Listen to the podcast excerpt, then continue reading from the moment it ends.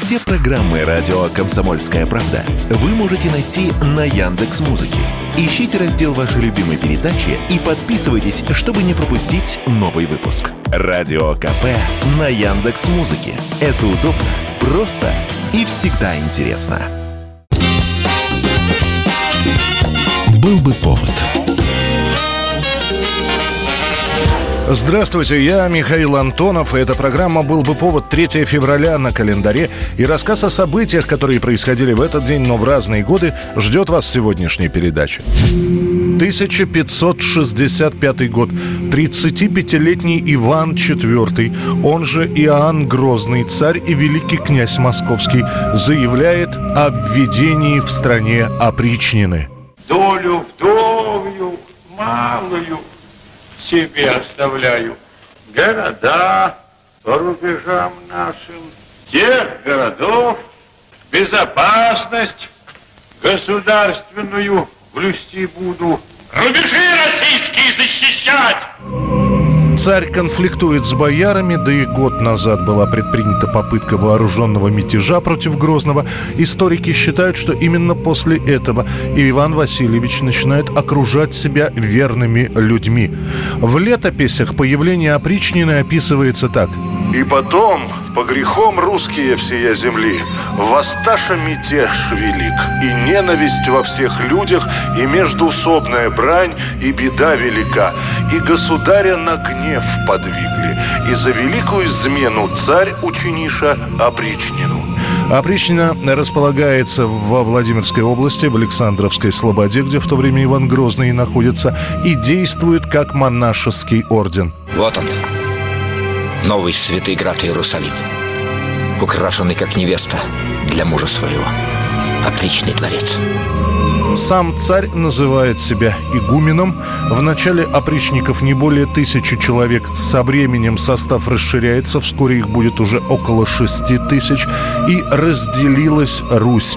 Часть опричнина, другая часть земщина. Грозный стремится к монополии на власть, поэтому опричники начинают разъезжать по окрестностям и наказывать тех, кто государя хулой бронит и кто вообще царем недоволен. Уже через несколько лет опричники – это государевы люди, которые, что бы ни делали, делают по гласному или негласному указанию царя, а самое главное – во благо государства. А ведь прав Басманов, государь. Больше розысков надо. Больше. Везде измена зреет. Надо бы всех перетрясти, аж крестьян, аж бояр. Всех бы пощупать. Ну ищите. Опричников боятся, избегают, маленьких детей пугают, что, дескать, будешь плохо себя вести, отдам опричнику. 1958 год, 3 февраля, абсолютно пропагандистский фильм становится лидером проката в СССР. А все благодаря режиссуре Юрия Райзмана, но в первую очередь благодаря исполнителю главной роли Евгению Урбанскому, который воплощает на экране образ простого, но идейного рабочего Василия Губанова, выходит в прокат лента «Коммунист». Почему еще он стоит? Дров нет. Бабарики мост взорвали.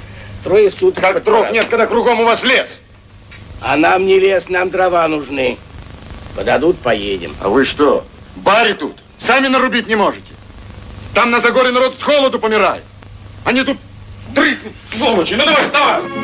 История сама по себе простая. 1919 год. Коммунист Губанов, бывший солдат, работает на социалистических стройках, а также борется с взорвавшимися чиновниками, спекулянтами, саботажниками. Если нужно, он и до Ленина дойдет.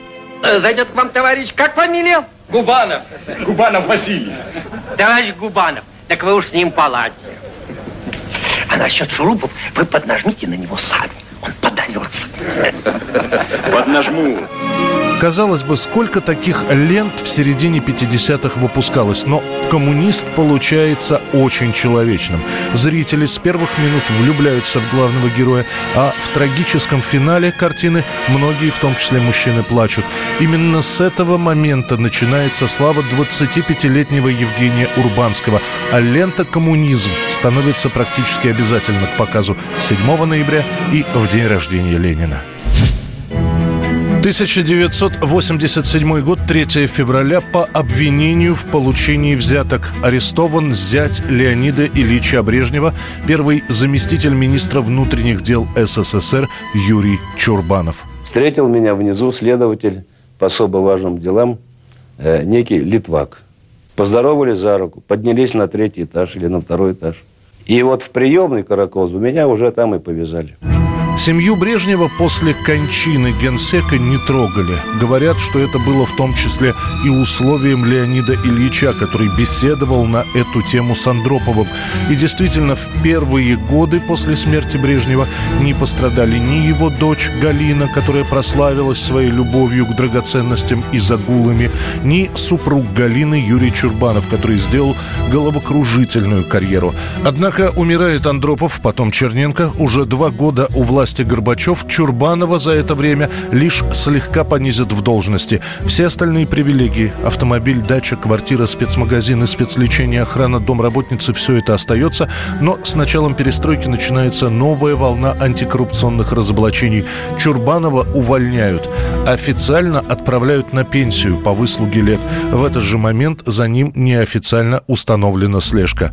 В начале февраля 87-го Чурбанов арестован. Ему предъявлены обвинение как фигуранту знаменитого и скандального хлопкового дела. В итоге Юрий Чурбанов признает лишь три эпизода.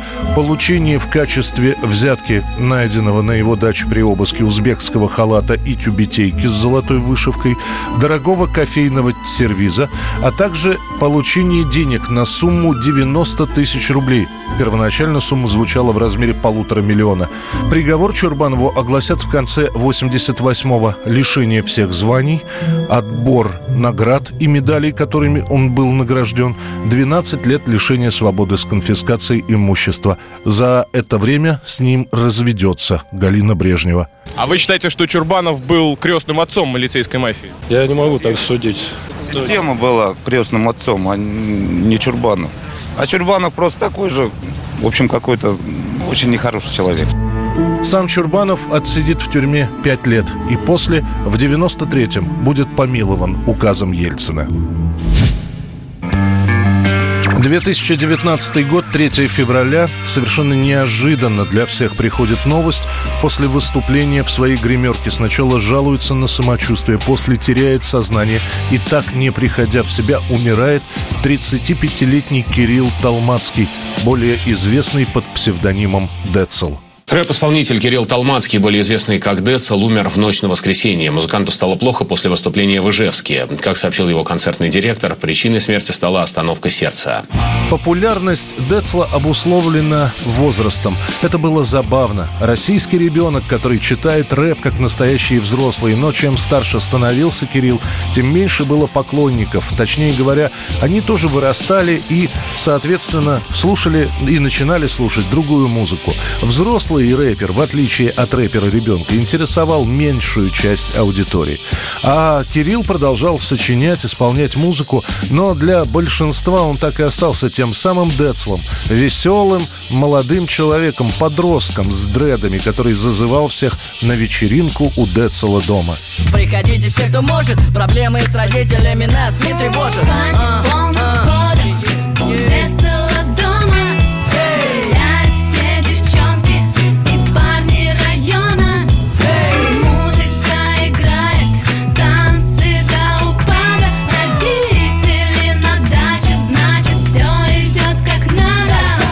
Кирилл поменяет сценическое имя, странно называться Децлом в 30 лет, однако музыканта по имени Летрюк знают далеко не все.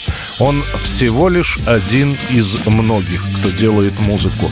Была версия отравления Децла, тем более, что в гримерке, в той самой, где скончается Кирилл, обнаружит стакан с каким-то порошком на дне, но это оказывается просто обезболивающее. Кирилл Талмацкий, согласно заключению врача, умрет от сердечной недостаточности, которая явилась осложнением врожденного заболевания. 2008 год, 3 февраля. В начале года сначала все Соединенное Королевство, далее уже весь мир слушает альбом под названием «19» и учит новое имя на британской сцене. Начинает свой путь к славе Адель Лори Блю Эткинс, сократившая свое полное имя до просто Адель. Обычная девчонка из лондонского района, разговаривающая на кокни, просторечном лондонском жаргоне, неожиданно оказывается талантливой певицей и композитором. Уже в январе ее дебютный альбом через неделю после выпуска возглавляет национальный хит-парад. За месяц набирает 500-тысячный тираж и получает платиновый статус. В марте 2008-го Адель подписывает американский контракт и начинает успешно гастролировать. Ну а свой успех Адель укрепит спустя три года после первой пластинки на своем втором альбоме. See,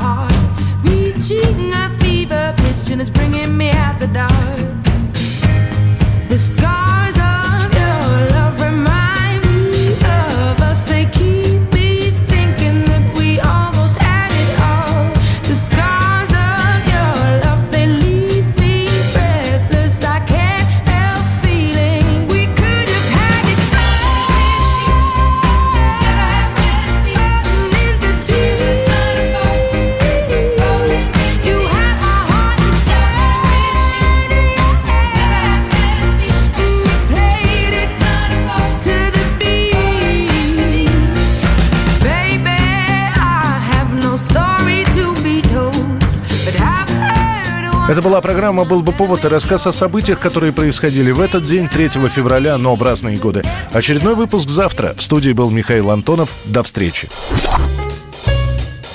Был бы повод.